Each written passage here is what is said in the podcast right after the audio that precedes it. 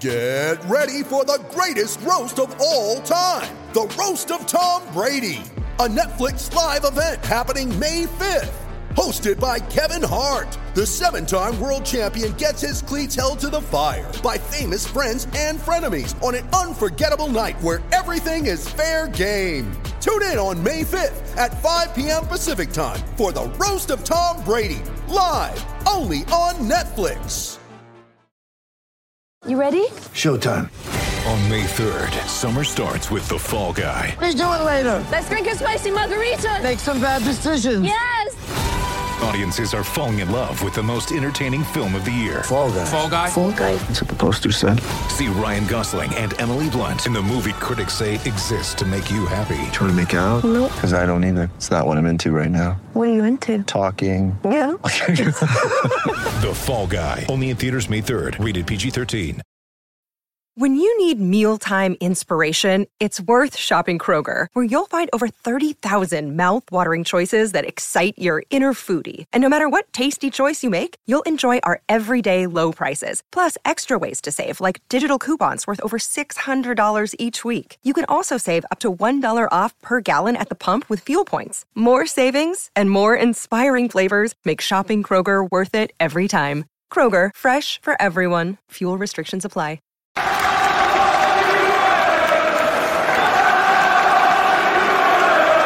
Everybody, Russ and My Hammers 11. Hope you're all safe and well. If you're new to the channel, please consider subscribing. Hitting the bell icon so you may know of any time there's new content on. Loads of you watching it, but not as many people subscribing as they do watching. So make sure you subscribe and make sure you hit that bell icon as we've got some really cool stuff coming up, including today's guest. Including today's guest. Um, when you hear his voice, he's not from around these parts. Uh, he's the Jockney Iron, which I think is brilliant. His Twitter name is Jamie T. How you doing, Jamie? Yeah, not bad. Yourself, Ross? How's things? Yeah, I'm all right, man. I'm not too bad. I'm not too bad, thanks. We're we're plugging along as always. How are you coping in this weird world we live in now, man? Well, it's crazy, especially up here. Me and my girlfriend were down in Liverpool at the weekend, and it seemed like a holiday. To be fair, you guys mm. have got it easy in terms of restrictions up here. You know, we're living in a world where the boozers are closed, which for Scottish people, it's like Armageddon. So, yeah, just plodding away, working away, staying sober, and Yeah. watching the Hammers from Yeah, any stream TV I can, you know, find us on. So, exactly. yeah, not bad. Um, just you know, trying to get by, but yeah, yeah, it's been it's not easy, is it? It ain't easy. and year. Yeah, it's a weird. It's just weird. The whole thing's just weird, isn't it? I mean, at the end of the day, to be honest, I know it's. I know you. I know it's what you're saying. The restrictions are tougher in Scotland.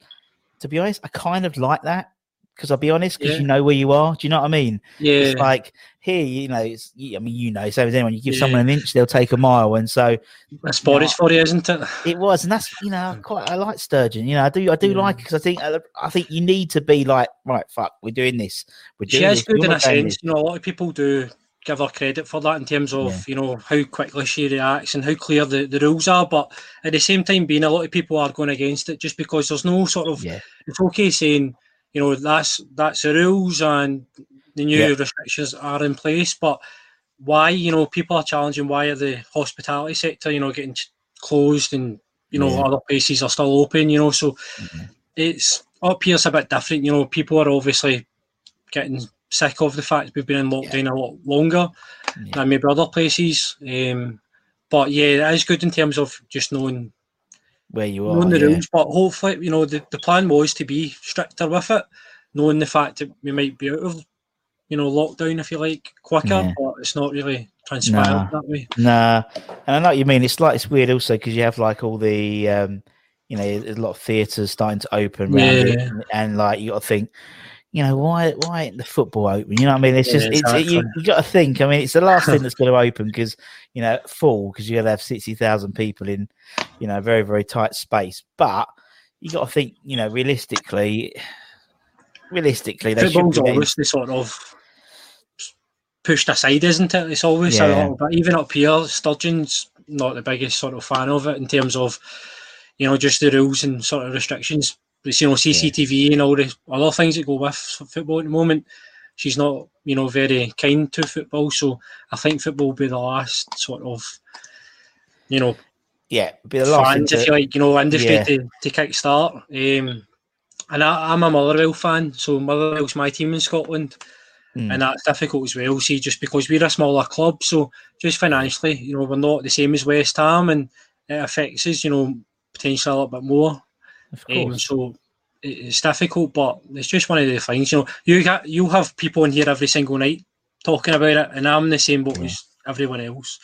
Yeah, yeah, but it's interesting how it- how some people are coping with it because some people are coping with Yeah. it. You know, I mean, touch wood. You know, I'm not being funny. I haven't been. We haven't been too badly affected. None of my family have got it. Well, I think I might have had it like at Christmas last year.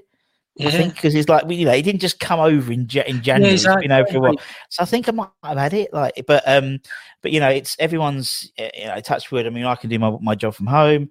Obviously, I started doing this whole thing as well. So you know, it's I, I ain't done. I'm I'm obviously sort of also um, you know I'm very fortunate in that fact that I still go to the games because they still need the music played in the stadium. So Hmm. you know, it's it's not it's not it's weird, but I'm a lot very fortunate, not more fortunate than some other people here. Um, yeah, exactly. to As you say, and- like some people are lucky, and some people have obviously. I've not had the experience of having it, or No, you know, go, going through an experience where someone's had it. So I'm saying that from my perspective, but yeah, there's people out there, you know, have probably had it tough, you know, lost family members, and you know, Yeah. that's what you have to remember, I suppose, isn't it? The fact that you know there is people out there struggling, and when you're wearing a mask or you're, the pubs are closing, you know, that's what it's for. So yeah. hopefully, you know, not they're not for you know too We'll see. future, Yeah. you know, we can get back to some sort of Yeah. normality. We will, but I mean, you know, West Ham still keeping us happy though, Jamie. That's all right. Yeah, it's just a surprise, keeping us happy. You know, usually it's just for me, you know, traveling from Scotland. It's usually the away days, getting drunk, Yeah, which is the the happy bit. You usually the ninety minutes is the most sort of sort of down to earth experience I have Yeah. in the trip. But um, yeah, recent performances have been keeping the yeah. the Jockeys happy. And what's it like? What's it like? Obviously, because now you know having, having having a Scottish manager in charge of West Ham, uh, with Moisey and stuff. Is it? Um, yeah. Is it? Do you do you have a wish I could say, you know, I was I was proud, or you know, Yes. had sort that sort of you know, Scot Scottish connection there, but Yeah, Nah, not really.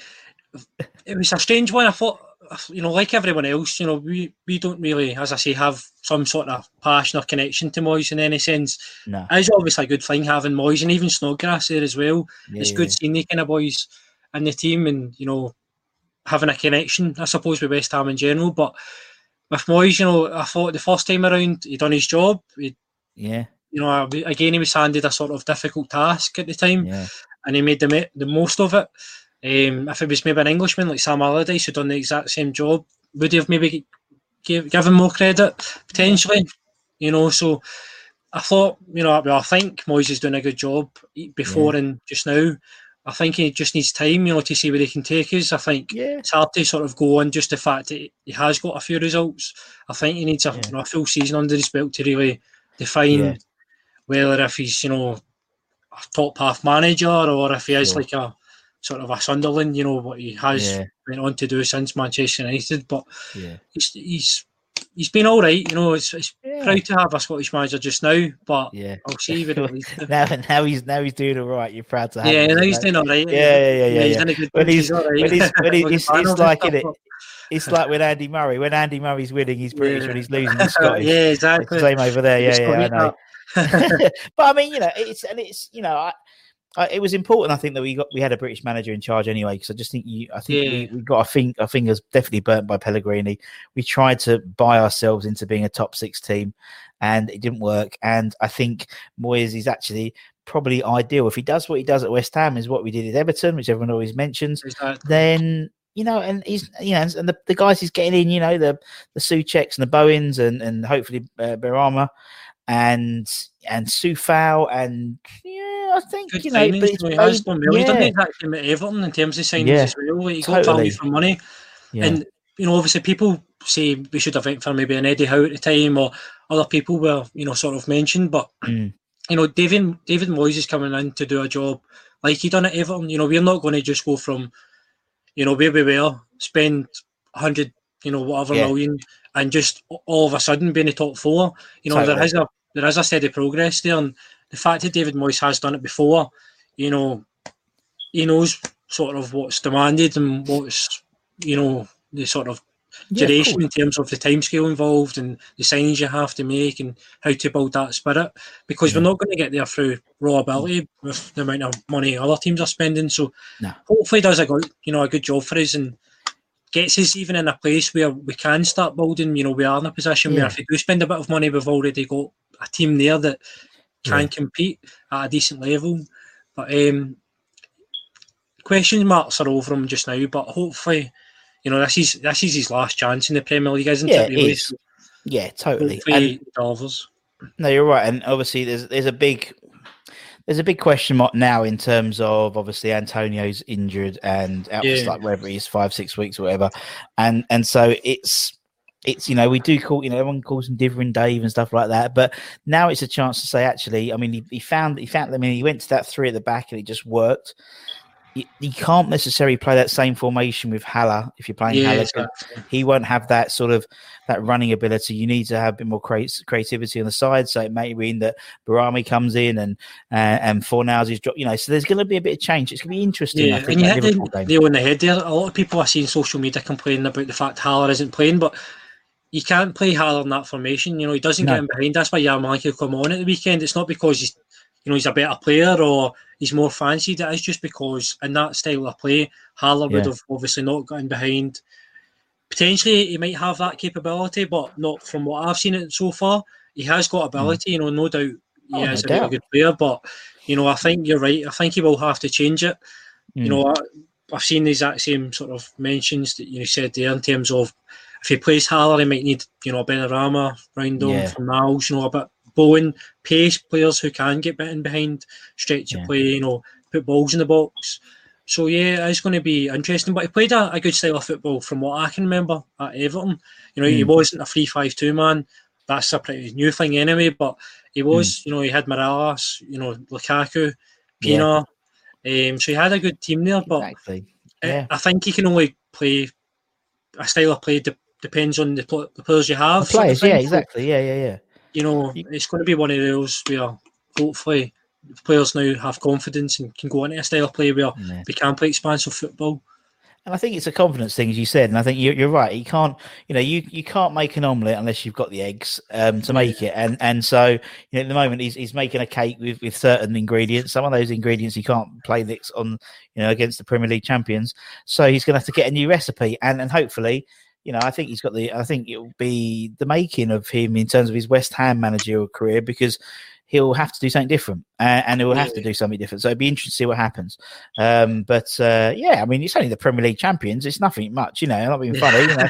Not much of a test, is it? Although they don't have, uh, don't have Van Sometimes Dijk. and that's don't when have- we perform the best, but isn't it? That's you've seen always in do, games. We always do. We were shitting ourselves when we saw the Premier the, the big Premier League fixtures come out, and everyone's like, "Oh, you know, his first seven games. Oh shit, we're playing everyone in the top six or whatever." If they play, the if they games play turn up. like the last time we played at Anfield last season, Yes. I think it was Fabianski made the two mistakes. Mm. Oh yeah. you know that's we'll be on to a, a good performance and a good result hopefully if he plays similar to Exactly. that but and without Van Dijk and without Fabinho, and looks like Yeah. Salah's got a knock. You know, there's you Salah- can't play. Yeah, who's you can't play. who's the team, Salah anyway Yeah, he's, who's he? He's no Jarrod Bowen. yeah He's no Pablo Fornals. Um, so, so Jamie, you know, obviously, we, we you know, we'll, we'll address the elephant in the room in the fact that you haven't got a Cockney accent. Um, why are you a West Ham fan? What's your story? Why are you West Ham? this is the, so this is the thing you know when you're growing up if you support West Ham in Scotland straight away people are asking you know did you watch Green Street that's Yeah, that's the elephant in the room up here you know if if you support West Ham all of a sudden it's because you you know want to be football casual not for everyone um, especially not for a lot of people I go to football with tends to be if you are one of those fans you fall off very quickly because you have to pay a lot of money, you have to travel a lot. Um, so for me, it's because my dad. So my family are all from Motherwell in Yep. Scotland, but my dad um, was, was born down that region. Um, so my granddad moved down there for work with you know my gra- my grandmother and my dad was born down there. So growing up, that was his team. My granddad used to get tickets for the West Ham games. Brilliant. My dad used to go to the games and you know that was his team really. He lived down there until he was maybe like eight or nine. Came back up the road with my, my uncle as well, and that was you know always his team growing up. My granddad was also a West Ham fan, but secretly we believed he was a closet Man United fan as well because of Yeah. Sir Alex Ferguson. But um, my family were always West Ham orientated as well. So growing up, you know, I was West Ham shirts, watching the West Ham games on the TV Yeah. all the time. And as a Scottish person, you always have like a Scottish team and an, and an English team. It's just one of those things where the Premier League, even abroad, you know, probably the same. Everyone's got an English Yeah. team. And for me, it was always West Ham. It was strange because growing up at school, you know, you have that in a kid where you want to be a Man City. You always want to support the best team. But for me, mm. I always just supported West Ham. And yeah, you know, growing up, watching all the games when I was younger, I was born in 96. So it was, you know, early 2000s when I started playing games like LMA Manager and Championship Yeah. Manager even. And I started to really understand, you know, West Ham as well. That's when I really, you know, supported them on my own as well because course, yeah. before that I'd go to Motherwell games with my family when they take me, but I never really got an opportunity to go down to London because it was so far. Yeah. Um, whereas, you know, watching on the games on the TV all the time was my sort of my first experience, you know, of just going, wow, you know, it's amazing in terms of seeing how different English football was to Scottish. And obviously, as I say, playing games and stuff as well, just I used to always go West Ham because I had more money and that was my team. So, you know, yeah, well, more money. Something's my- changed, no, I yeah. went from a pound to a fiver. So, Yeah. um, yeah, that was sort of my introduction to West Ham and how I supported them. It was just sort of family orientated, the same as you know the, the other teams I support as well. Yeah, yeah, yeah. That's brilliant, man. That's brilliant. And as you said, I mean, you know, a lot of people have West Ham like as their as, the, as you said, their team because their parents. But Yeah. they're not, there's not so much of a gap between the between where they, they play their teams and where you live. You know what I mean? So it's like that's what I love. The fact is, despite the fact, you know, as you said, like you know, your mates were supporting Man Cities and da, da, da, you still stuck with West Ham despite the fact we won fuck all. And and Yeah. that's and, but that's it. You, But even certain- back then, like, so I've seen your podcast before, and it's the same for myself. You know, back then I can remember at high school, it was in first year, I think, when we beat Manchester United 4 0 in the Cup. Yeah. And I think Carlton Cole scored two, and Jonathan Spector scored uh, two as well, I think. yeah. I think that was the case 4 0 in the Cup at Upton Park. And I can always remember that. And like for me, that was like winning a trophy.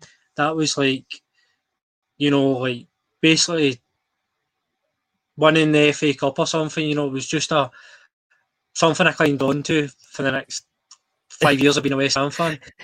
Um, so, that's what know, we do, though. it's That's, that's what we do. The, we, you know, it's like we, we Yeah. live. We love the fact that we score. You know, we've beaten Tottenham, we beat Tottenham, or we draw with Tottenham, or whatever, and we'll live on that for a good couple of weeks with all our Yeah, Tottenham fans. yeah. And Even four bad results against them, we've always can recall the one time, yeah, you know, we got a win or a draw. I love it. Uh, but that's what it is about being a West Ham fan. You know, we don't get. There's not much. There's not much. uh It's more thin and thick in terms of West being a West Ham fan. You know, we don't. We have not very not a lot of highlights, but um when we do have them, we cherish them. Do you know what I mean? It's like you know, like that game against Tottenham. You know, we cherished the fact that we came up from three 0 down, and then typical West Ham of us go, "Oh, but before now, should have scored that goal." Yeah. and we shouldn't have been three 0 down. I you know, there's always a there's always a layer. It's always like you know, a trifle. There's always a West Ham's always got like a, a pessimistic custard topping. Hundred percent. That's, Being that's what I Scottish- love about 'em. It's probably Yeah. a Cockney spirit. That's a typical Scotsman. Yeah, It's And not, it's not it. been an easy upbringing watching Scotland, West Ham, and Motherwell. I tell you, even Motherwell, no. we've not won a cup since 1991. so I've not. Well, It's not been. fucking better, fucking better West Ham. That's 11 years Yeah. before West Ham. But you know, 98 was the last time we won. Sorry, won the Total Cup in 1999. I do apologise. exactly. But yes, I'm that- that as a trophy. I count a trophy. It needs, but it's not round the perimeter. You know, you know when it's a trophy when when you know like at Arsenal, whatever, it's on the perimeter boards. Yeah, You know, like the FA Cup. You know, we're getting to the point now where we're going to have to put the Betway Cup winners yeah. and put like you know the we struggled to win that at times. we never fucking win that. Only us, I've not won it. Yeah, Bournemouth and Juventus. exactly. Only us would invent a cup which we don't fucking win. But um, no, I love it. Yeah, that's typical West Ham. But no, and you just said, you know, and and and in terms of going, obviously when we could go to games. Um, I imagine for you, it's a lot of away trips and stuff as well, because it's probably easier than get to London potentially and stuff like that for you. One hundred percent. So obviously, I touched on myself, but a lot of fans up here are the same. You know, Hmm. fans who support West Ham up here just because they are West Ham, and you know, there's may support Rangers, and there's a connection there, and you get a lot of false fans. But the people I go with certainly, you know, are proper fans, and you know, they all support through different ways, through family or you know. Frank McAvennie played with West Ham, and Yeah, he, yeah. that was a hero up here, so they followed him down there, and you know, it's different, that you know, ways to get into West Ham. But yeah, away games are certainly where we try and go to more because Yeah. we can travel down and back up, you know, on one day. Whereas course, going down yeah. London, it's like a, a weekend sort of number. You Yeah. have to go down on the Friday, maybe back up on the Sunday, or you know, we try and get down to home games. And even then, saying that home game, you know, away games are much much better. Me Yeah. personally, I believe so. Yeah. You know, there's a better atmosphere. The West Ham fans who are travelling up north are on, you know, the booze, are on the drink as well. So, you know, by the time by the time we meet them, you know, it's a it's a good afternoon. So, away games like Burnley, Manchester, Oh, you know, Liverpool, yeah, Newcastle especially. Um, you know, they they type of away days are the away games we'll go to every season, Yeah. and then wherever we get to out with that is sort of a bonus as well. But we do try and get to as many games as possible. Yeah, yeah, yeah. But I mean, now obviously everyone gets a chance to, you know, stay in a nice, warm, dry house and watch all the games on TV at the moment. Do you watch it?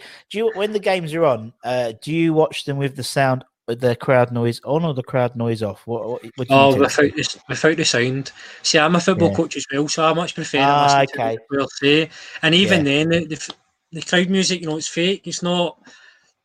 It's not real at all, and I'd mu- much rather listen to what the players are saying because I'm not going to get a chance to again, I suppose. So it's Yeah. much better to to get a wee It's a good point. Yeah, look because even watching the football just now, it doesn't feel as if it's back at all. You know, it's yeah. for me, it's like a you know, it's I know what you mean. or something. It's not yeah. realistic It's in a good any way. point. So And also, you could probably make out what David Moyes is actually saying because he's just such a he shouts just such a, like a, s- a strong Scottish accent. It's like him and Alan Yeah. Irvine both of them together. It's like, God dear. But yeah, and I, and I, I mean, I, I like obviously when I'm there, I, I have to have something on in the background. But I, I actually, I'm the same as you.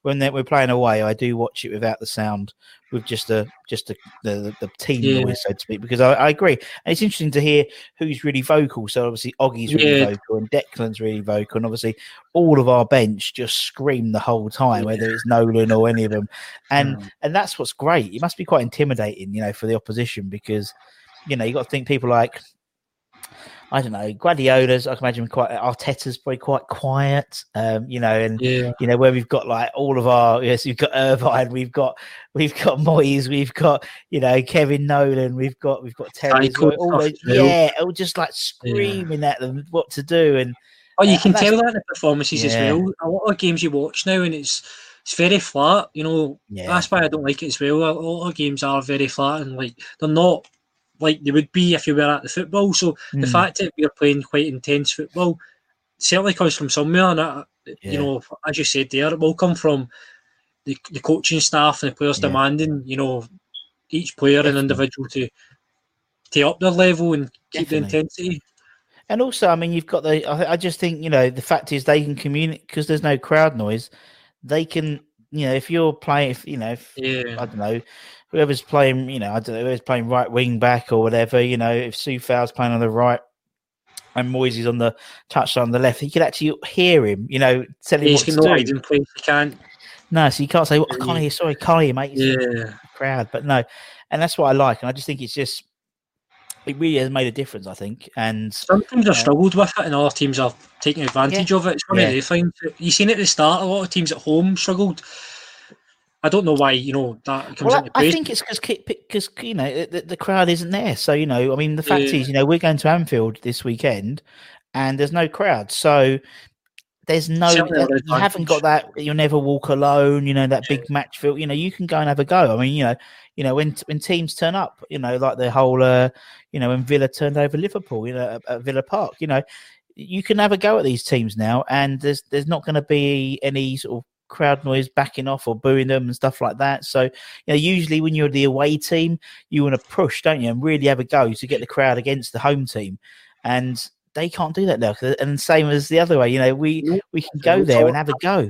Yeah, you can actually see the tactics in place now. You See, Mm. before like teams would maybe go out of that shape or whatever to try and push because the, the fans are at them. And as you said, now you can actually see teams sitting in, Exactly. you know, s- s- absorbing the pressure, then Mm. hitting on the break and stuff, and you can actually see it's like a training match, you know, and that's in every sense, you know, it is Yeah. literally like watching a bounce game. Um, but And also, I don't think like you know, and it's like I don't think surprised. You look who's at the bottom of the league, and you know, it is you know your Sheffield Uniteds and, and you know obviously other and Burnleys and people like that. uh, You know, and I think it's because you know it's no. It's, I don't think it's a it's any um surprise really because they have traditionally you know really tight, intimidating crowds. You know, in terms of the ground and stuff, and you know a lot of Sheffield United's points were from home, and the crowd played a massive part. They're not there now, and so they it's almost like they've lost twenty percent of their intensity. 12 man, but literally that's Yeah. kind of what it is, you know. Um, and I agree, that's he- he's coming into place. I'm surprised, you know, some teams have struggled with it Yeah, because you do notice it in times where, you know, Sheffield United are, seem as if they're a, you know, a shadow of the team they were before. And I think it is yeah, yeah. because of the fact that, you know, there is no fans in place, but other Yeah. teams, you know, you see teams that are now coming out their shell and playing foot, good football, like ourselves. You know, Yeah. Newcastle started pretty well, you know, in terms of the football they're playing. So there's teams that are taking advantage of, you know, not having that pressure. And there's Mm. other teams, you know, not having fans there where, as you say, you know, the other team get intimidated and you know, true. for Sheffield United, maybe the players that have stepped up from the Championship, you know, a lot of the players maybe didn't have the quality, but because they had that sort of, you know, the legs and the the, the fans pushing them, you, you know, that extra effort It's true. goes a long like- way sometimes. Like in Super Mario Brothers when you used to, you know, he was a little man and he had a mushroom, 'cause they became a yeah. and that's what they are. They probably played. They probably last year played twenty percent better than they should have done on their FIFA Exactly. ratings. And it's no surprise, you know, you got the Championship teams that have come up. The Fulhams, they're bottom. You got West Brom down there, and it's the same thing. You know, they need the crowd to give them that boost. I don't think a, a 90,000 crowd would help Fulham in West Brom at the moment, to be Yeah, fair. but it's it's surprising though. It's like uh, it's a Sheffield Yeah. United thing as well. You know, it's you know Sheffield United. You know, no, I didn't think they were going to do as well as they did last year, and and you know, I I don't know the stats. I'm sure someone's going to come up with them in the in the comments soon. Yeah. But you know, a lot of their points were at home, I imagine, and it's intimidating ground. I've been there. You know, I've been at Bramall Lane, and it's a shithole in the middle of like you know a, a little estate, but it's their ground. one of the best away games, I'd say. I love it. It's a great, it's a great away day because it's like old school football, isn't it? It's Well, literally it's surprising as well because you know the style of football they play would kind of suit them in this environment in terms of they Yeah. do sit back, they do Yeah. sort of hit teams in the counter. You know they are very defensive, and you know the fact that obviously there is no crowd, no one's really urging them forward either. So Nah. It shouldn't really affect him as much. But I just think it is because other teams are now going there and feeling more comfortable, Yeah, and obviously maybe sussing them out a little bit in terms of how they play. But you know, I'm surprised that teams like that and Burnley especially, but teams like that, you know, you always see teams like Sheffield United and the Burnley might struggle at times, but they always seem to do enough. yeah, when Just they to- need to. Yeah. You know, yeah, exactly. They pick up points here and there. And obviously, Sheffield United, this is their first season really having that challenge, but I can see them staying up and just getting enough points because of the, the style of play they play. And, you know, Fulham and West Brom, there'll be teams worse than them. I think there's a lot of worse teams than them this season. So you know, and uh, that's why I never really had any uh, any sort of worry for us because I, I just think there's worse teams. Not just I think there's worse teams than us, but I think obviously the tail end of, of last season we were playing some really good football. Bar one Yeah. game, we were playing. We were we were you know, and same as this year. Obviously the first game, the Newcastle game. I think if we played Newcastle now, we would have turned them over, without a doubt. Um, we're, we're notoriously slow starters, and you know our one to eleven's good. It's interesting now, obviously with with um, Antonio out, how it's going to work. Yeah. But um, I'm I'm quite I'm quietly confident, and you know the, I, the I think everyone knew Antonio was going Yeah. to get an injury, though. Yes, that without doubt. The man's just one of the strongest men in the world from the from the chest up, but he just had the most weak Yeah. ankles and leg. You know, and he's just like you know he just doesn't do leg day. Um, and uh, yeah, he's just for someone so strong. He's so weak, and I'm surprised he, it, it took him because obviously he didn't get injured last season after restart. If I remember, he may have got a knock or something, but he played pretty much every game, and he's played pretty much every game this season as well. And I think yeah, we saw was it the when it was the um, You knew it was coming. I don't think it matters how many sort of times he plays or you know what he does. It's just Yeah. you just know it's coming in a season where he's going to get injured. yeah So it's But one of he's the things. But we should have the replacements to come in as well. Yeah, exactly, and it's, it's it's frustrating because obviously you know we were looking at obviously you know in hindsight's a great thing in football, but we was looking obviously at Benrahma and looking at Josh King. You know, to be honest, Josh King would have just gone in no problem, kept this formation. He's it's sod, it's sod law, it's sod law, but it is West Ham unfortunately. But Yeah. it gives, I think he does give opportunity to see Benrahma, and I think he is going to you know by all accounts he's he's People say he does look like a Payet type player, but Yeah. we just have to wait and see, isn't it? It's one of the ones, you know, he's 25, I think, now as well. So he's at that age, he's got a bit of experience, you know, he's Yeah. not very young. So it'll be interesting to see how he makes his step up Yeah. because he hasn't, you know, I've watched him, anytime I watched him, I always preferred Watkins as well, you know, Yeah, Watkins yeah, yeah. always impressed me. But, you know, you, you can't fault the sort of skill and the, the No. just the, the way he plays football, it's like you don't get many players like that nowadays. You know, No. it's like a Ravel Morrison type player where he's just Yeah, eccentric a little bit. So hopefully excites us. And I don't know And where he'll it's- fit in the team. I think maybe he'll replace Fornals, but then Fornals has been playing well. Do we go He's up top? playing well, Uh, yeah. I don't know. Mm. Yeah. We have to wait and see. But I just think he's he is, you know, I think is that honestly the best time to play him is against Liverpool because it's a free hit. Liverpool's a free hit. Liverpool at Anfield, free hit. We're, we're, we're you know odds on to lose. And especially with the defensive woes just now, like seeing the amount of exactly. injuries they've got, it's the best time to go at them. Yeah, go at them, play him. He's going to be, you know, he's his dream to play in the Premier League. He's going to be playing against the Premier League champions. He's going to be trying to do every fucking trick and flick in the book. Why not? Why not? You know, it's like let's have a go, man. Let's, yeah, and it's like, It's another I- thing I- as well, but seeing the fact he hasn't played so far and hasn't been near the team, yeah, obviously David Moyes has high standards in terms of the way he plays, but he must Mm. like. It's weird. I think it's strange. That, you know, the fact he's played with Brentford so far comes into our team, and he isn't Yeah. fit enough apparently. So, Yeah.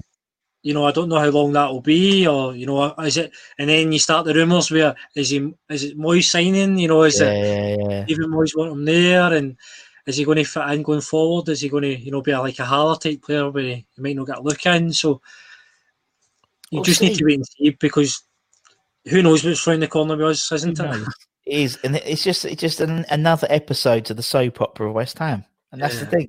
There's always a story happening, and this is the new story happening. And then, you know, he'll probably play an absolute blinder on Saturday, and then it's like, and then you know, it's like, okay, we can keep that for six weeks, and then ah. Antonio's Yeah. back. So what do we do now? And who do we drop? And you know, we always, as I said, we always have, you know, West Ham are always looking in front of where the car crashes. You know, it's like they- they're not enjoying the ride to get there It's they're just- looking for when the car crash is happening. So it's it's Saturday happened. night we enjoy it, and then the Sunday morning it's all Oh, Liverpool next week. awful, isn't it? It's awful how you know we just can't enjoy the fact that we're playing some. We're playing actually all right. You know, we're not doing too bad. would be on Match a day, they'd be talking over Twitter. You know, it'd be Yeah, how they're playing. It's us. It's just yeah, GSB out. You know, it's all the yeah. it's everything else. You know, when we we turned over like we turned over like Wolves and and and, and uh, Leicester, and yeah, it was it was still like, oh yeah, but we're going to lose against Tottenham. It's like, well, no, just the fact that you've, you've not, you've literally, I mean, you know, that Leicester game, we we shut them out completely for the whole game, and you know, credit credit's due. Tottenham, But then after that first 15, 20 minutes, you were thinking, oh, Yeah, a bit of confidence, a bit of optimism, and Yeah. it just crashes down on you. It's just been a West Yeah. Ham fan, isn't it? It's just been a West Ham fan. But what I like about Moyes' team, and what I like about the team at the moment is there's always a goal. You know, it there's always looks like we're going to get a goal. We're going to, you know, we very rarely don't score in the games now, and that's really encouraging because I remember some dark times where it looked like we weren't going to get a shot on target many, many years ago, let alone score a goal. You know, when we had like Mike Newell up front, losing 3 0 against Leeds. I remember that. Oh, it was one of my worst games ever. It was pissed it down as well. Um, and, and so yeah, it's it's nice that there's there's goals, and it's might be it might be a corner, might be a free kick, it might be Antonio bullying a defender, or you know even think that Bowen comes up. confidence as well. I don't think it was ever, you know, it's the same players. Even Yeah. when Moyes came in, he obviously brought in Soucek and you know Bones come in, but apart from that, you know, the players just look as if they're a lot more confident. They'll try things. They'll you know, they believe in the style of play as well. And obviously, you see all the rumours and the, the talk coming out just now where they want Moyes to be given a new contract and stay longer Yeah. term. They You can him. see that. That in the him. style of Yeah. play. You can actually see the players buying into it and, you know, going the extra yard. I think Rice's look more confident going forward as well. Yeah. Soucek's a big threat. You know, all over the park, they just look a lot more Yeah. confident going forward, really, and confident in themselves. Definitely, and I think you're right. And they- love him. You know, you can tell they all love him. You know, as I said, when when Dex scored that goal last season, and he went over, the first person he hugged was was Davy Moyes, and and that's you know, and I think that's you know when he was obviously off for, for a couple of weeks with uh, you know self isolating. No doubt that the, the word of the uh, word of the team was let's do it for David, you know, do it for Moisey, and uh, and they repaid him, you know, which is great. But um, right, let's let's go let's go on to your eleven, Jamie. Let's go on to your eleven. So as I said, there's only, I mean, there's only one rule, and the rule is you have to be alive to have seen them play. But that's it. You can up, you can pick whoever you want, whoever you want. Um, do we have a theme, Jamie? We certainly do, Russ. Man. So originally the theme was Scottish players, but quite quickly I found that very difficult. so I managed to come up with a few. I'll Yep. maybe name a couple because they aren't in my team. Um, we had guys like Don Hutchison. yeah, We had, I'm struggling now. It was a David Noble, I think, played with us for a, a season. yeah, yeah, yeah, yeah, Um. I can't really recall him. Near could many of the the Jockney followers.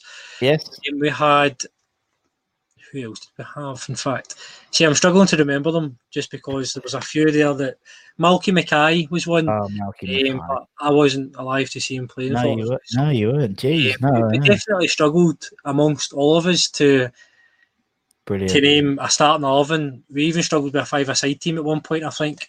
So we, we we changed that a little bit, and I think we both agreed to go with players that have played with West Ham and also have a connection with Scotland. So Like. Scottish League or Yep. Scotland in general. So the first player, again, it was quite hard because there's not so many players, surprisingly, that have played for West Ham and also made it to Scotland sure. um, be it football or vice versa. You know, Scottish Yeah. players going to West Ham, so it was quite hard. But the first player that's going to make my starting eleven is a player that played with Motherwell actually. So he started. Well, he was playing with Charlton.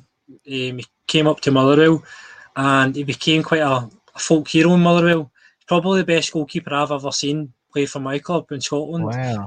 He's then went on to play for West Ham, and he's still currently there. It's Mr. Dan Ra- Randolph. Wow. Darren Randolph. And that's brilliant you, isn't it? Being a Motherwell and a West Ham player. Yeah, there's not many players that do that. To be fair, whammy, um, so and I've got two two of them make my starting eleven. Okay, well, get Surprisingly, I don't know how that's happened, but Brilliant. I love it. Yeah. What a surprise. No, yeah, but Yeah, Darren he's a solid he's a solid keeper. And I think when he came back to be like the number two, I think everyone was really happy. yeah, definitely. You know. But see, to be fair, see his first time around. Obviously, we brought in Fabianski. You know, Mm. the second time around, if you like, in between that, Yeah. I suppose. But the first time around, when he got his chance, I think if he was given, you know, a longer time or longer stint as Yeah. number one, he, he has a mistake in him, albeit, but Yeah. he's, he's got the quality to be a, you know, a, a good, decent number one. And the fact that we've spent Sure. money, you know, we could have spent money in different areas. You know, I know Fabianski didn't cost a lot, but you know, the fact we got him Randolph at maybe 25 years old, 26, he had a Mm. long period of time in him that we could have kept him as a number one, could have maybe seen how he got on, but um, obviously Adrian was there as well at the time, so it was, you know, a cult Yeah. hero that was up against. I find it, it was difficult to get, you know, get in the team, but he is a good goalkeeper, I think, and he's a good number two, as you says. He is, and it's a shame, isn't it, that that uh, it's a shame that Alisson's back in the side because Yeah. facing Adrian Blessing the way he's been playing. But yeah, and I think I agree. When he got his place, when he got his place in that first team, it was like unlike Fabianski and him, where clearly Fabianski's the number one and Darren Yeah. Randolph the number two.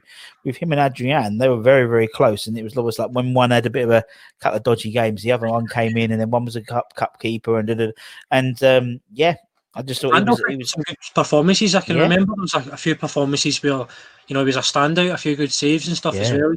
He's at one of the, those shop stoppers who, uh, stop shoppers, should I say? Well, um, you know, whatever he, he sort of does, it just makes it look so much dramatic and so much better than what it should be. Yeah, yeah, And yeah. I think that's sort of maybe why I liked him at Motherwell because he was just so. You know, we've had good goalkeepers in Motherwell as well. Guys like John Ruddy played with Yep. us as well. He started with Motherwell and Mm. made his way down to Norwich. Um, you know, we've had good goalkeepers. Mark Mark Gillespie, who's went on to Newcastle this season. Yeah, yeah, yeah. So we've had good goalkeepers, but I think Randolph just with us he played consistently, and he Sure. just you know he was just so good at being that you know sort of goalkeeper where you know he could pull out a wonder save off you know from nowhere and keep the side in the game. You would have sort of games where you know you've made a blunder or not, uh, blunder or two, but um, you know he- I think he is a really good goalkeeper where you know he's probably maybe past his best now Yeah, been yeah, to him, but, you know, not, Yeah. I'm not going to get him back in his peak, but he's he's certainly a goalkeeper that we've you know got value for money for, and there's not many Definitely. you can see that. Oh, definitely. Right, okay, we'll put Randolph in. Let's go into the uh, defence. Who's your first defender? So I'll start at right back. Um, I've went with a four-two-four just to try and squeeze players Oh, in that. Yep. are um, that are worth mentioning in this side.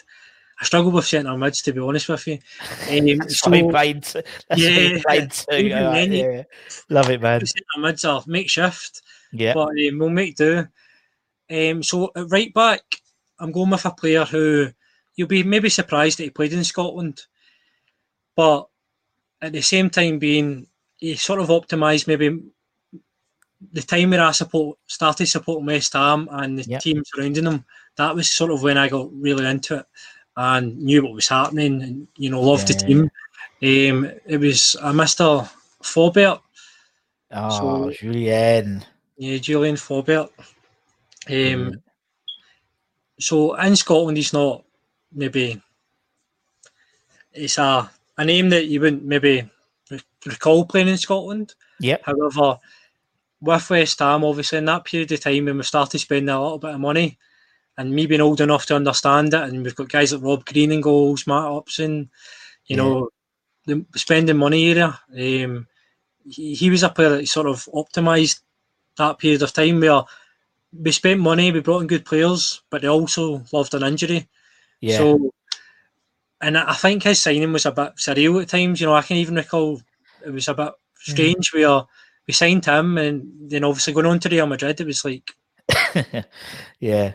You know, for a young age, I still remember And thinking, actually- you know, And actually, he put he put on his. I think he's in Madrid this at the moment because on his he? Instagram, yeah, he had a pit, They were at the Bernabeu, and he just said, "Oh, some of us have been inside this." So, I went, yeah, but you fell asleep on the pit, you, on the bench, bless him. You know, um, yeah. And I, he was, and you know, when like you sign a player or you get a rumor, and the first thing you do is go on YouTube to look at the Yeah, how good he is. He was the first one I remember doing that. So Yeah. like, and because and he was like the TGV, you know, the, the, the fast trade, his nickname. was. yeah, And he was like rapid, and then within like a week, he got a week of signing, he got injured, didn't he, in pre-season, and he never came back the same player. Typical, because he would have been absolutely lightning, man. Absolutely lightning. but Um, yeah, he went on to play in Scotland with, I think it was St Mirren or Dundee, uh, Dundee United, sorry. Yeah, no Oh, fact, it was yes, St Mirren. yeah. Uh, it was. I'm trying to remember who it was because it's Anton's from Irons United. He's it's his team. I don't Yeah, know. I think it was them.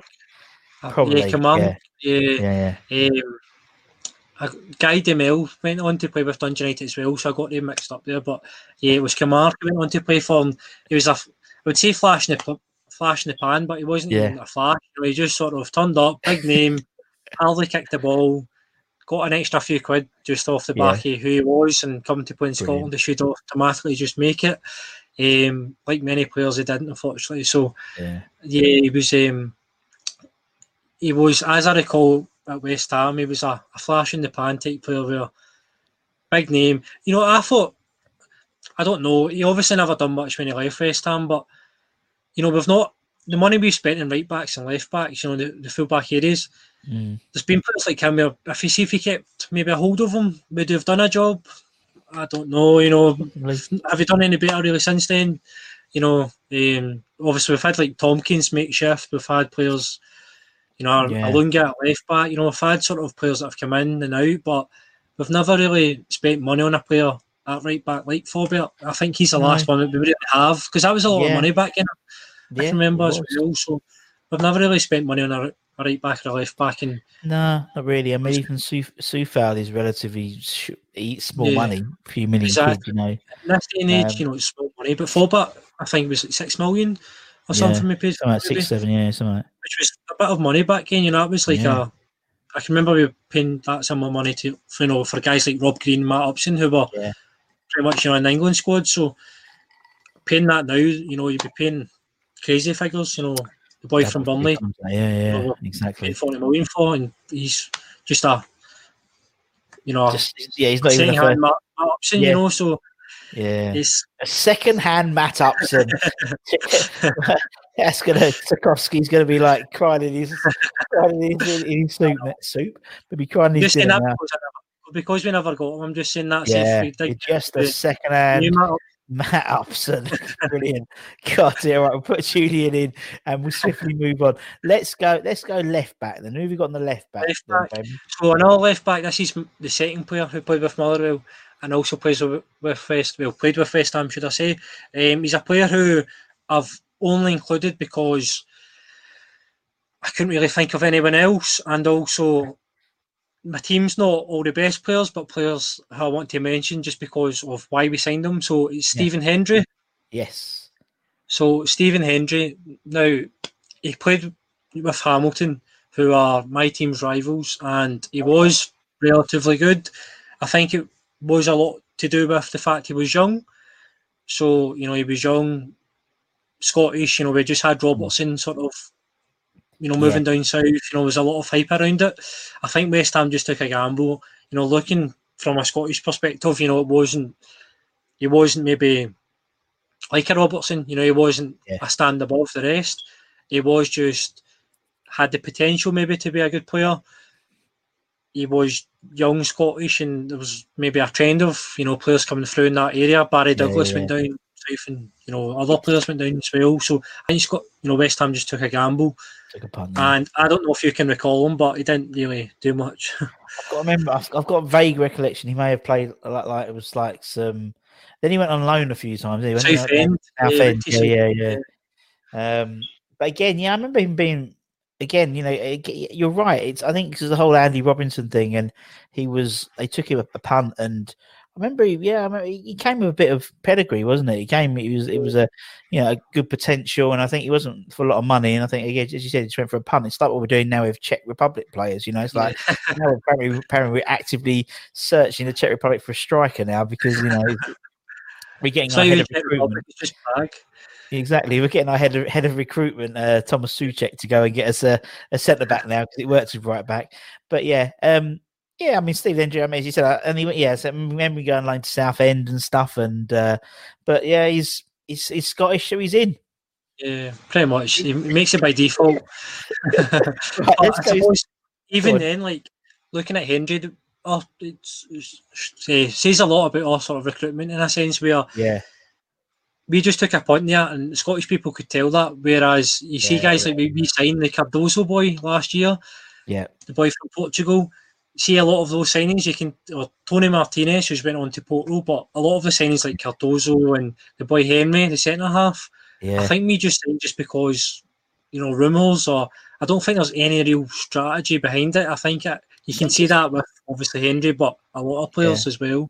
I think it's a punt. I think you know. I think a lot of other teams do it. They buy they buy players, and you know, unfortunately, by buying a player, you have potentially squeezed out academy and academy player in there. Chelsea did it all the time, and Chelsea literally their squad's about three times as big as their Premier League squad, and then they just send them all out on loan. They just punt them, and you never know what's going to happen. Um, and I think, yeah, I mean, I think, know, it's like, you know, if you're going to buy him, then, you know, clearly that was part of Moyes' strategy this season is actually, you know, we do have quite a thin squad and there are some really good youngsters in us in the team.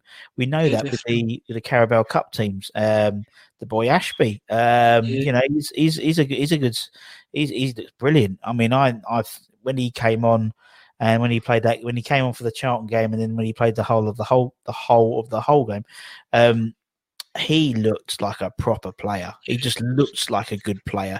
The way he sort of held himself, and I think, Yes. I think he'll be good. Yeah, I think it'd be good for for for West Ham and for Scotland. He was good with under 21s recently as well. So hopefully, Yeah. you know, he, he goes on to bigger things, and hopefully Moyes takes a shine to him and gets him in a wee, a wee Yeah, start ahead of Bonner.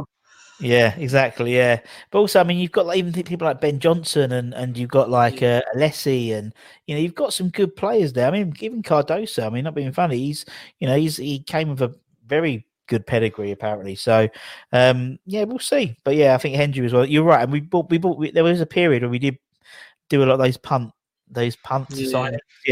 Yeah, because it wasn't. I think it was a few hundred thousand. I think we bought him for or something like maybe a million. Yeah, I think the room up here was about a million pound, but Yeah, obviously might have led to a million pound if you know mid appearances and so forth. But the Champions League Um, trophy, yeah, yeah, or something like that. That. right, okay, all right. Let's go into the centre backs then. Let's have better, hope we've bet- better luck in the centre back. yeah, so first the first centre half is a bit of a cult hero um, as well. He went on to play with St Mirren, and that's uh, Mr. Anton Ferdinand. Oh, good old Anton. Anton fan. Ferdinand. So he's not Scottish again, but he does have a connection playing up here. Um, I can remember him playing sort of the era where, you know, I started really understanding West Ham. and It was, you know, James Collins the first time round, Anton Ferdinand, you know, John Pantsil, you know, Paul Yeah. Konchesky, you know, all, you know, those sort of players in that era.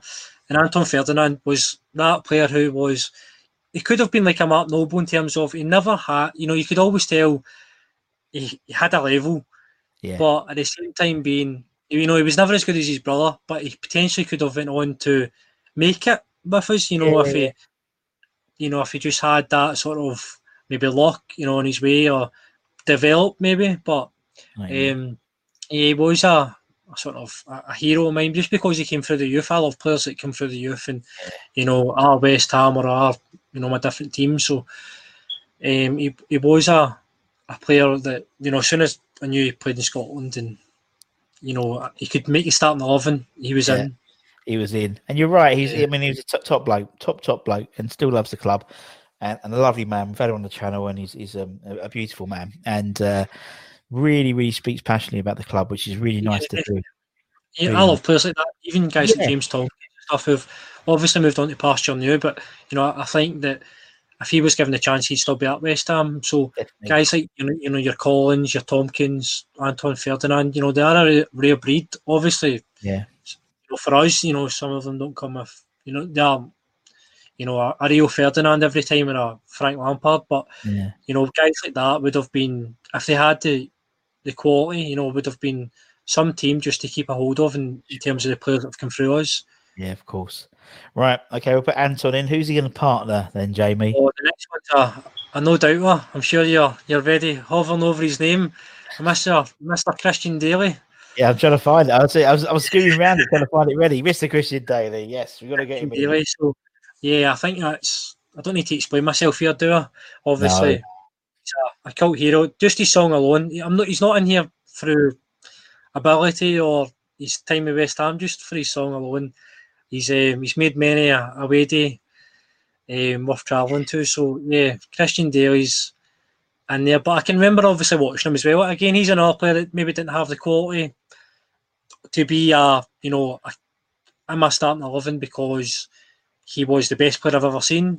Yeah, He's in there because you know one, he's a legend for us. You know, he tried his best. He's like a Joey O'Brien type player where yeah, you know yeah. he tried his best every time he went on the pitch, and he was he was decent at times. He did have his his you know moments, and other Yeah. times he maybe just you know typical West Ham. We think we can do better, and we, we ship him off, and we, we try Yeah. and bring someone else in. But you're, but you're right. He always put a shift in. You know what I mean? He was, and and he. There's no doubt of his commitment, and very similar to you said, like a James Collins, or or you know, he's you know he wasn't maybe the most technically gifted defender, but if that ball was gonna, if he could get any part of his body in front of that ball to stop it going in, he would. Hard as nails, that man. Um, and yeah, and obviously, you know, he was Scottish, so therefore as well. He's, you know, so that was pretty much a nailed on one, I think, to be honest. Right, um, right. Let's move into midfielders. So you've got two two midfielders. Who's your first midfielder? So the first one is a both are makeshift, as I says. The first Right. one, as a centre mid, I suppose, this season, it's a Mr. Robert Snodgrass. Oh, Again, good old snoddy, the, be- the snod father.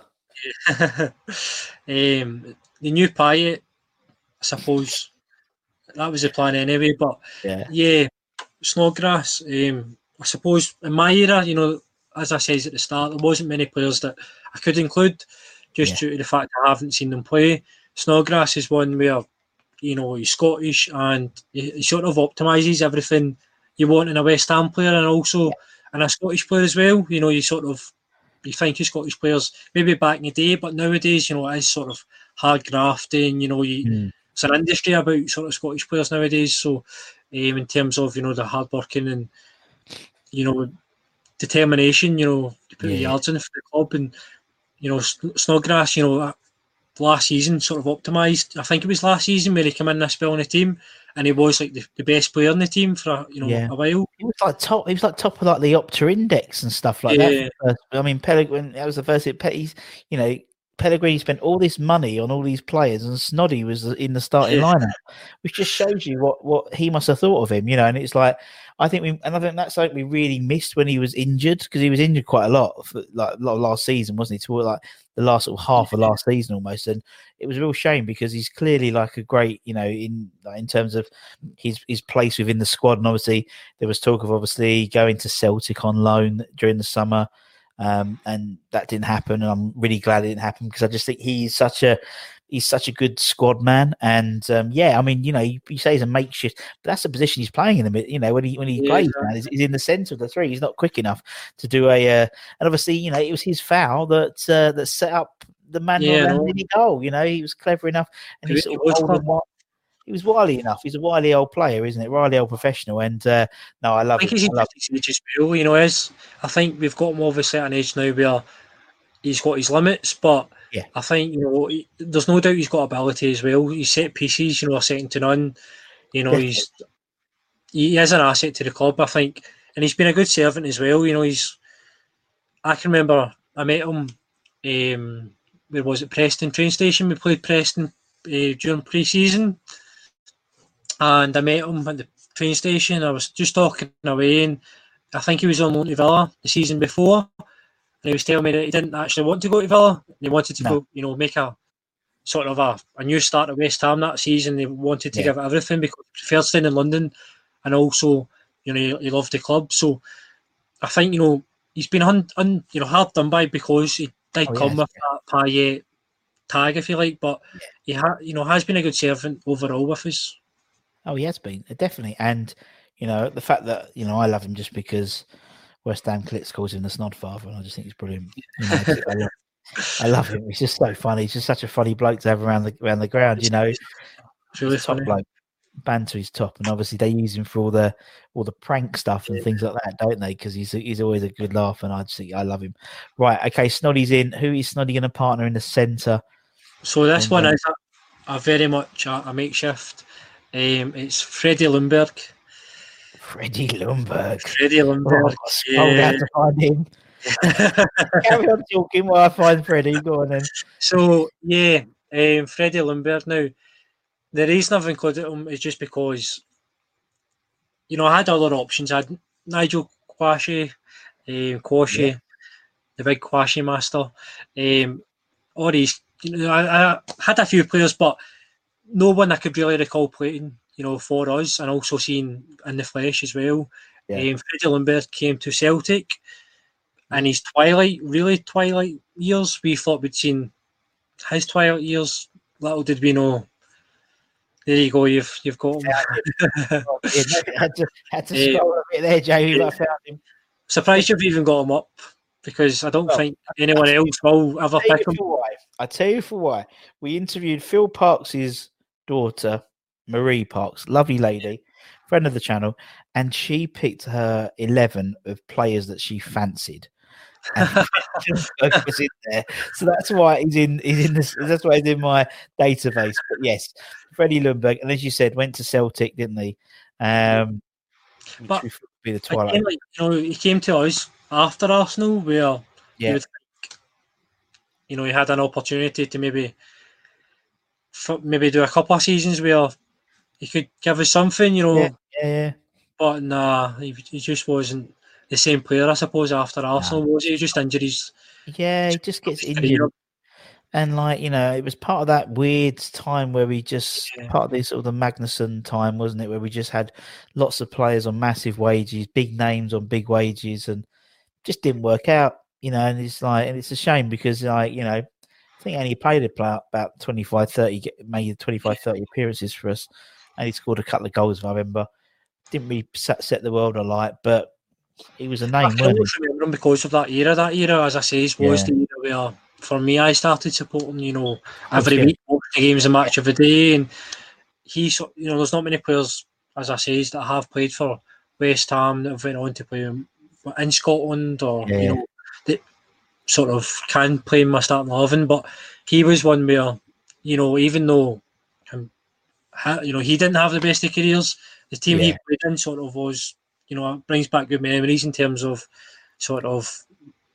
I didn't understand at the time, but the money we spent, I enjoyed it Yeah. just because you know obviously I've seen all these players coming into West Ham and you know seeing it seeing us playing a bit better than early two thousands anyway. You know, Yeah, exactly. And I mean, you know, I mean, I mean, you know, he wasn't. If I remember, he wasn't at Celtic for a very long time. nah, Um, He's just a season or like half a season, something. he? But um, it, again, he qualifies, doesn't he? He qualifies, and, and I know we're struggling for midfielders, so so he qualifies. That's very good. having a beat, so Yeah. right. Okay. So that's your two. We're gonna go to four up front. So you go through it as you want to, man. Those four. yeah. So I'll start right wing even. Um, he's he wouldn't be classed as a winger, but maybe has the pace to do it. I'd go with Craig Bellamy. Oh yes, nice. Craig Bellamy. So he is well known in Scotland for playing for Celtic for a period of time. Um, he came to Scotland on loan. Um, and yeah, he was very good up here as well. You know, obviously came sort of mid career, so he, he did, you know, I was going to say have the same quality as he had, you know, playing down in England. So, um, you know, we've seen him sort of in his prime, I suppose Yeah. Yeah. yeah, Um, exactly. and he was really, really good up here. I can always remember him playing with Scotland, you know, eh, Celtic, sorry, and he was just that class above, really. You know, a big name. There's been a lot of big name players that have come up here and struggled.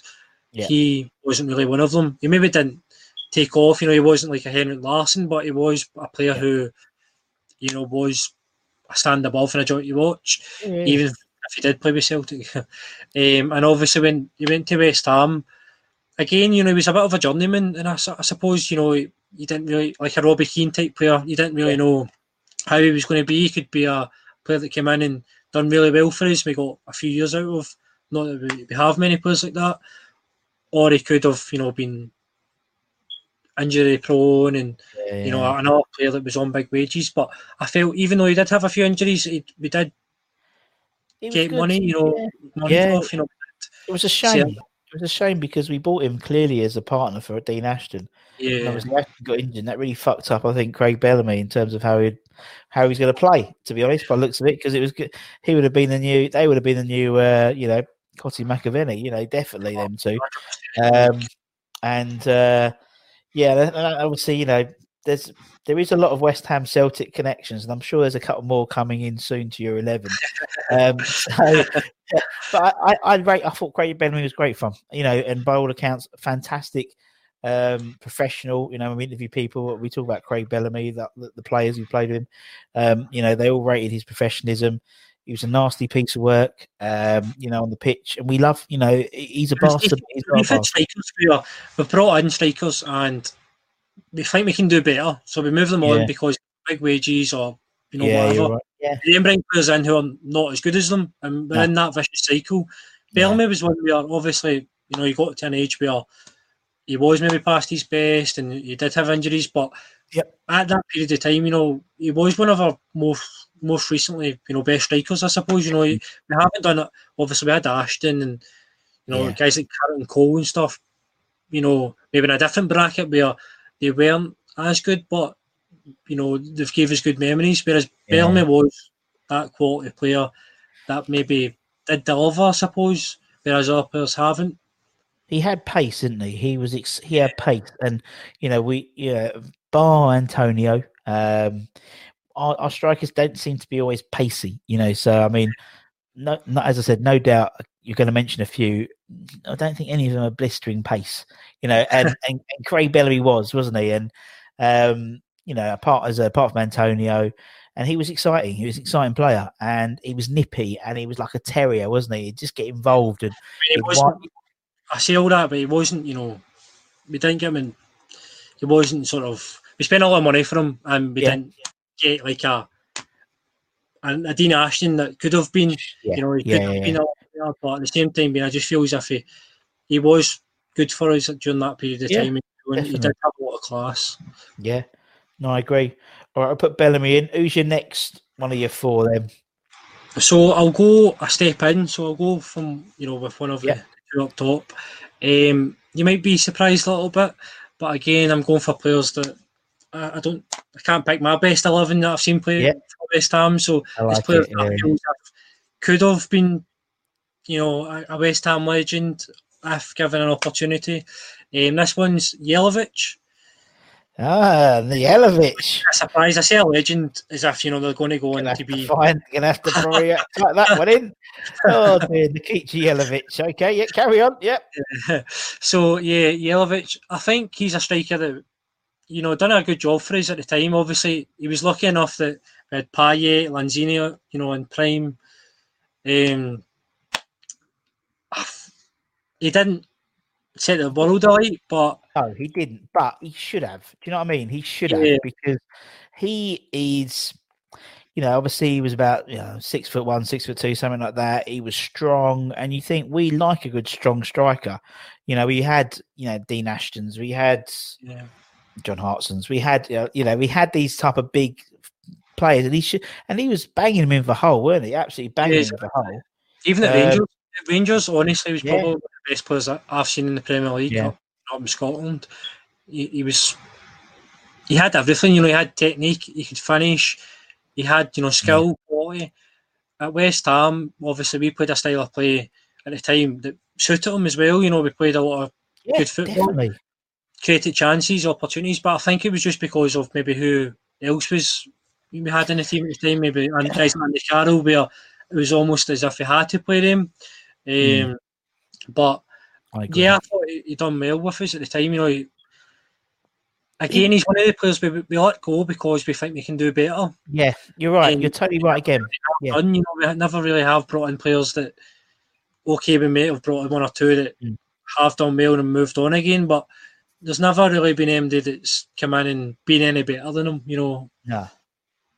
And you're right. I mean, he's also, you know, thinking about it, that was that period where we did buy quite a few players as well, didn't we? Um, he was one of several I think we brought in that summer. I think that's probably our busiest summer in recent history. I think we built about six or seven players. like Figuli and Yeah, yeah, something like that. And so he was just one of lots. And maybe if he was one of a few, as you said, he might have had a bit bigger crack of the whip because I was really, I remember when he signed, I was like, yeah, decent. You know, he's a decent player, you know, and he's, he's a, you know, he'd always seemed to score against us. And so, uh, yeah, but, uh, just never really replicated his, his what he did at Rangers and, and Hull, really, unfortunately. And then he buggered off to China, I think, after that.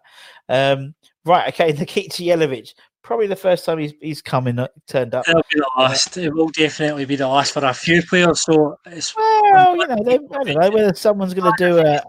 Someone might do an eleven of uh, you know lost West Ham players. Yugoslavian eleven, Eastern Yeah. Bloc eleven, maybe, and he could appear. Right, who's Yeah. the next striker then? So the next one again is just someone who, you know, I'm bigging these players up a little bit, saying they could be West Ham legends and that, just to to try and sell it. I'm trying to sell it to you. The next one is a West Ham legend, and again, it comes with both sides because he's a West Ham legend, but in Scotland, you'd be surprised he played in Scotland. Never mind be a legend. So that's Sir Carlton Cole. Yes, Carlton Cole. So. Yes, good old Carlton. You're right. He played, yeah, Celtic. He? Is it Celtic played for? yeah, Oh, Carlton Cole, God bless him. Now he now he is someone who is. I mean, you know, he's a. I think he's brilliant. I love him. Uh, he's a West Ham. He's a typical West Ham player. in that he would have a fantastic game and then have an absolute shocker. Maybe in the same game, he would do something fantastic and, and shock at the same time. But he loves the club. He loves West Ham. And uh, he, he, he, you know, he, he, I think he really, by, by I remember hearing an interview about him, but um, he did enjoy his time at Celtic. It was just very, very short, wasn't it? Very, very short stint at Yeah. Celtic. He just never Um, really got going, I suppose. It, No, no, I know, and it's just one of those things where just you know, if you're especially if you're moving to a different different league, um, if you don't hit the ground running, I think you sort of you get lost. And and then after that, he went to, uh, I think, was, then he went to. um, Thailand or India or I something. think, was I think he went to America. Then he went to then he went to Thailand. I think he played, you know, a couple of games for somewhere, and then you know, and then he went to Thailand. Yeah.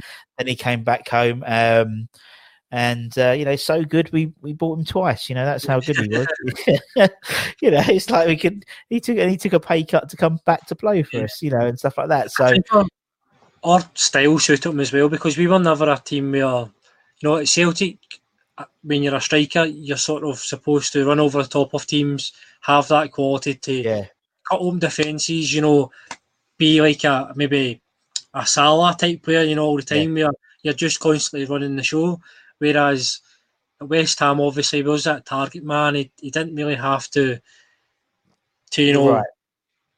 really do much apart from put yourself about. You know, Yeah, he wasn't. He wasn't like the big. Yeah, exactly. He could just sort of sit up front, really, um, Yeah. and and just let things happen. And uh, you know, I mean, to be honest, you know, I remember he scored absolute cracker against Spurs. Um, and then I think in the same game he gave away basically the ball to Jermaine Defoe to score. So, and you know, I just love him. And if you watched him on Soccer AM the other day, absolutely fucking shocking.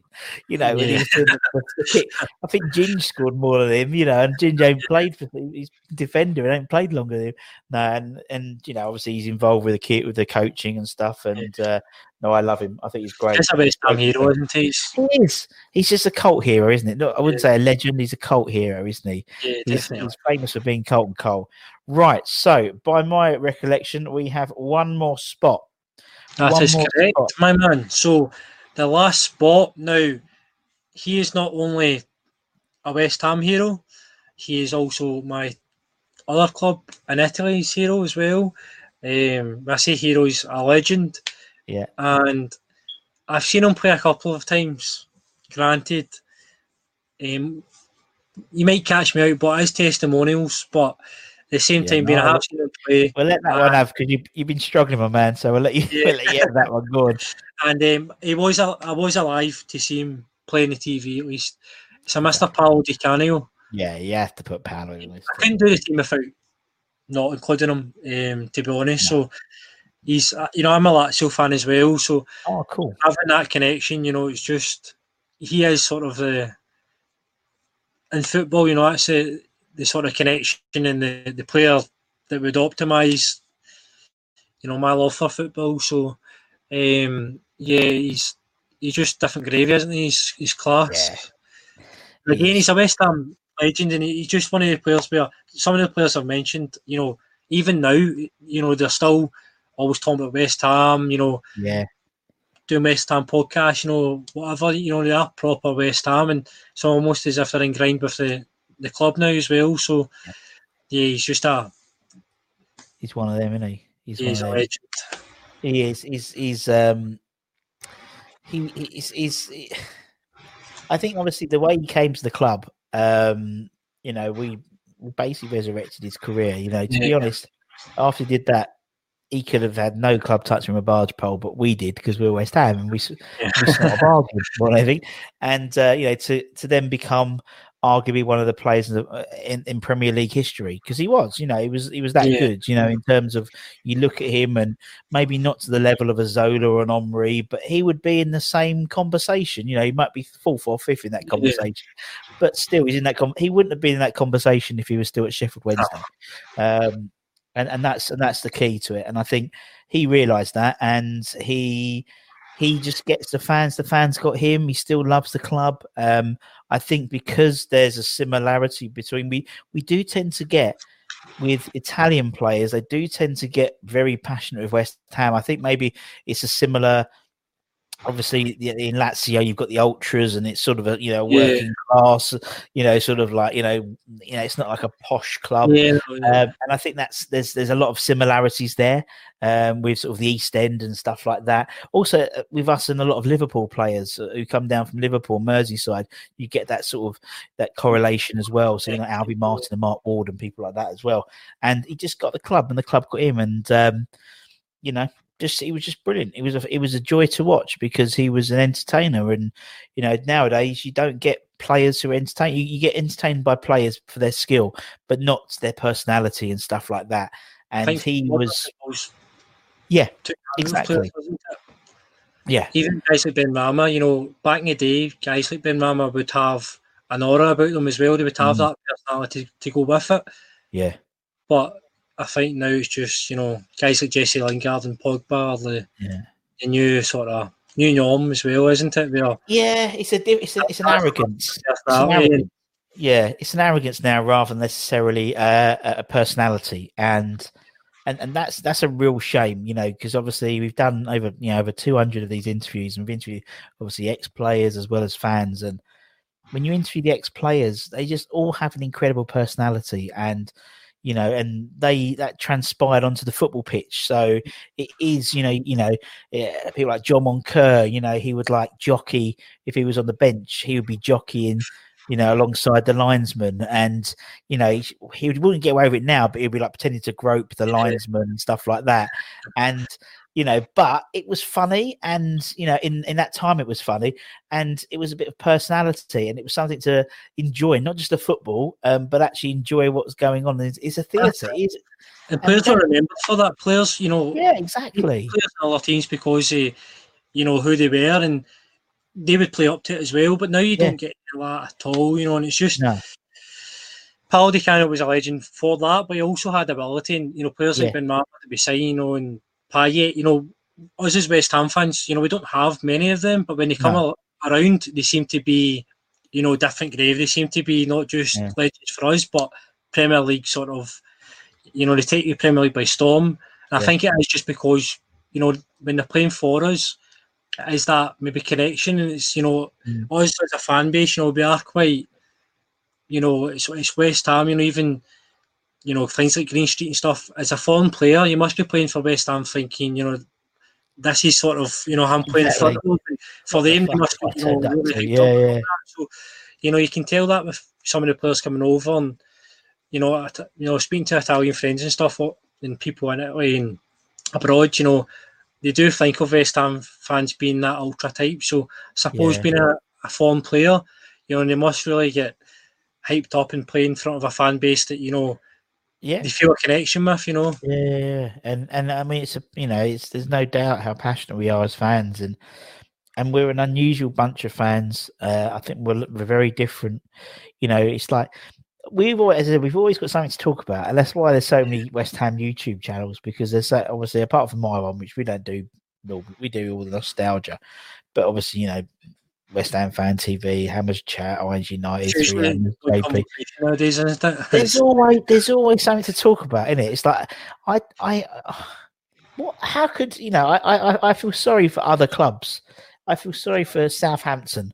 You know, what do the Southampton YouTube channels talk about? You know, because it's like they've got a well run club and they've got like all this and they're doing all right and you know, there's no drama. It seems there, but we've always got something to talk about, and whether it's a, and and I and I think it's just it's just part and parcel of being a West Ham fan. We're a very unusual bunch of fans. We've been hardened by you know forty years of not winning anything, and um, apart from Total Cup, I do apologise. Um, but but uh, but yeah, and and and I think I think players warm to that. You know, and it takes a certain type of play, I think, to really get themselves in with the fans. And you know, you, you mentioned people like Snoddy and and people like Colton and people like Paolo and they just get the fans and the fans get them because they put it in. You know, maybe not Paolo to be honest, like hundred percent, but you know, Colton would run after that pointless ball in the corner, um, and he'd keep on running for that pointless ball in the corner. Snoddy wouldn't give up. Um, you know, Christian Dailly wouldn't give up. Anton, you knew he was going to have a, he was going to have a, you know, he's going to play for you, should pay for the shirt. Yeah, exactly. And that's what, and that's all we ask. That is all we ask, isn't it? And it's like I know, and Moyes, Moyes is uh, like during the summer was saying the type of players he wants to bring in are the players that he wants to be to, to understand what it's like to be a West Ham player. So clearly, he knows there's a difference being a West Ham player compared to another club. And it is about the sort of the intention of the fans. You know, as long as you put your shirt on and as long as you try, if you're not that technical, if you're not technical good enough, that's that ain't your fault, you know, because we've bought you. But as long as you try, we can't fault your commitment. And um, that's all it is. It's such an easy game. It's such an easy game to be a fan, to be a, a you know West Ham great. It's just to put it in every time, man. Just to put it in every time. And that's why I think you know, unfortunately, the players that you know obviously we're sort of we're in the sort of flux between you know the, the hangover from the Pellegrini era and obviously what Moyes is doing. So you see like the players that Moyes has brought in to the players that Pellegrini brought in, they're very different players. You know, it's like, you know, Soucek, Bowen, Coufal, you know, these guys are gonna just grind all 90 minutes. I think as we said earlier, I think Moyes is you know, that's his type of player where exactly yeah. maybe um the most technically gifted because he's not No. used to dealing with mass amount of money, apart from Man United, of course. Yeah. Even then, he didn't get a lot to spend and he bought Fellaini. No, um, so, like, he's not used to dealing with, you know, players that are the full article, I suppose. You know, he's used to dealing with players that are, you know, obviously have raw ability, you know, to Yeah. play in the Premier League, but maybe don't have that, you know, are missing something Yeah. uh, just to get that to that next level. And, and you can see that in the players he's brought in, you know, guys like, Yeah. you know, he's brought in some bargains in terms of, you know, look at the, the two Czech boys and also Bowen Yeah. as well, you know, the players he has brought in are value for money and they're also very, you know, good players in terms of the players surrounding us as well. You know, Yeah. Bowen's definitely an upgrade to a Lanzini or for me. Yeah. You know, we needed a right, right back. We could have spent spent millions, you know, 20 million or so on a right Yeah. back. But I feel as if Coufal, you know, has, done incredibly well since Oh, coming yeah. in. which, Yeah, yeah, yeah. you know, so he obviously goes back to the whole West Ham, you know, conspiracy and is he signing the players? You know, did he want other targets and he didn't Yeah. get stuff, you know, so really if we back him maybe in January or next summer, we might see the full That's the David thing. Moyes side, but That's the thing, you know. I mean, you know, we've, you know, when we sold Grady, you know, the there was, you know, we did, you know, they said we're going to invest in the team, and they haven't paid them. The, the money hasn't been spent, so the assumption is it's still in the kitty. And come January, if we're in the shit, we've got money to to buy it. You know, I think it's eh, there's no point buying for buying's sake. Do you know what I Uh, mean? I honestly think you know we've got some really really good kids in our squad. You know, in in, in the under twenty threes, and we've proven that in the whole as is in the in the Carabao Cup games, and you know. Yes, we're probably we are probably about two injuries away from from looking like a completely different team, but we might not get two injuries, you know. And if we bought, if you went and played thirty million play pound for a couple of players and they don't play, they want to fuck off in January anyway. So I think we, kids. you know, we we did need a centre half, you know, Yeah, I think we did need a centre half. as And- well. I think it is just more the fact we didn't spend money and then we brought in Benrahma. Do we need Mm. Yeah. another winger? Now we've got an injury to Antonio. You know, Yeah.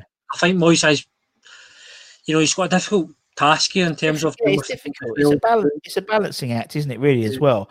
And I think you know, I think he's he, but also he's keen to keep a small squad. He's actually come out and said that, and I think part of the reason Yeah. is is because he knows what's the backup. He, the fact is, you know, since he's come in, he is. I mean, I obviously we do a few under twenty three games. We used to do them obviously when we had people in the stadium, um, at London Stadium, and we'd obviously do the noise, do the music and stuff like that. He's the only manager I've seen at under 23 games at London Stadium and Upton Park who turns up and watches the under 23s. So he knows, he knows the kids, you know, he knows what's coming through. You know, I mean, Pellegrini famously had the kids training at ano- training at Chadwell Heath, and he was training at Rush Green. That was the first thing Moyes did was bring the the kids back over. thing as well, isn't it? And you As you hear- said, Exactly. And you hear stories from like yesteryear. and we had like Bertie Brayley on who scored in the 1999 FA Cup final. And he obviously the kids at Chadwell Heath would be playing next to the first team. And Harry would look over and if there's some a couple of them doing well, he'd bring them mm. over and let them play in the first team. And obviously, ironically, you know, Bertie, Bertie and Joe Cole came over in their first training session. Was when John John Hartson kicked uh, Berkovic in the head, and you so uh, two more Celtic fat players. But um, and I think there's, I think as, and we love seeing an academy boy coming through. We love seeing young young players come through, and I think yes, I think you know, I think, I think there's also, I think part of the reason why we got Dawson on on a loan rather than bought him. I thought that was that was be- that was that was actually quite a good deal um, Yeah. because I think we've got Winston coming back in January, who's playing quite often at Kansas, and I you believe he's back in January. Back in the fold. Yeah, I mean straight back, so, and I think he seems to be playing really well at Kansas City. So fuck, you know, get him back in, man. And it's like you know that's why we maybe not spent money on Craig Dawson. The Benrahma deal, I know everyone was like how it how it happened, but we've got like a thirty million pound pay for four million pounds, and if he's shit, then fuck, we'll send him back to. I think it was.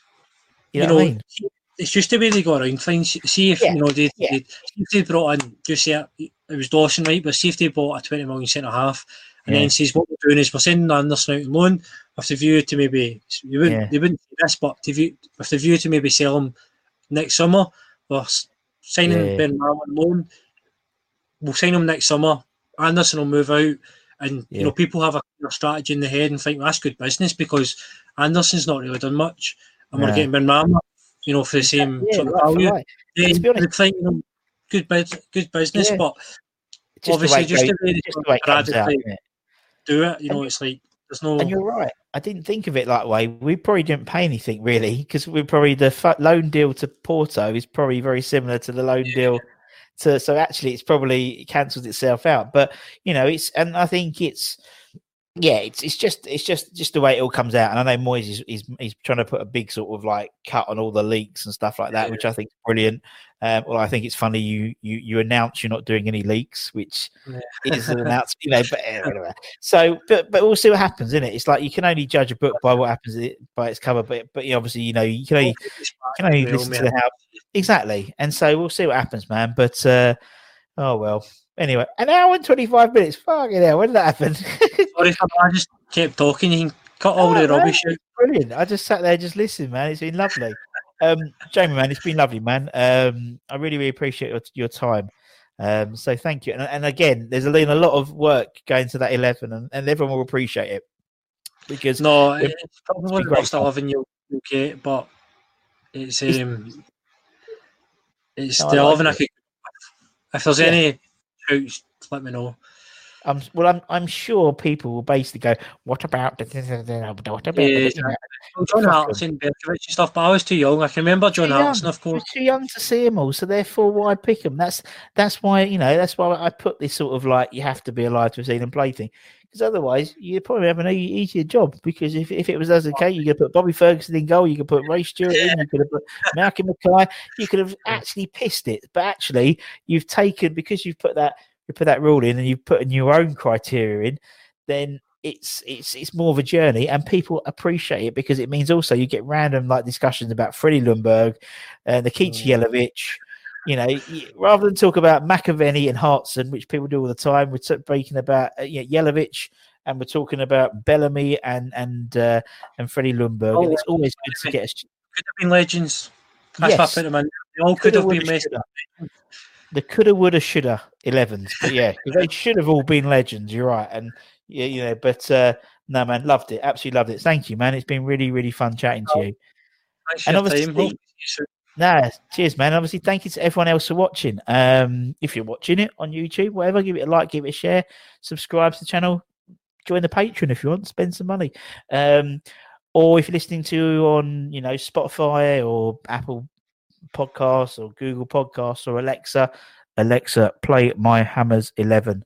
Um, that's going to work one day. It'll really fuck people off, but I need to get the the view, the listenership up. So we're having a go. It's up to the Scottish people as well. Exactly. Feel free with listening to me. Alexa, Alexa, play. I can't do it. I can't do it. I'm not very good. Does Alexa no? Because Alexa's the same as, an accent. If you're Same up Yeah. Exactly. It's just a posh, posh rule, isn't it? So don't really matter. But then, uh, anyway, until next time, from me and Jamie, take care, everyone. Stay safe. Wash those hands. Come in you irons, and we'll see you again very, very soon. Take care, everyone.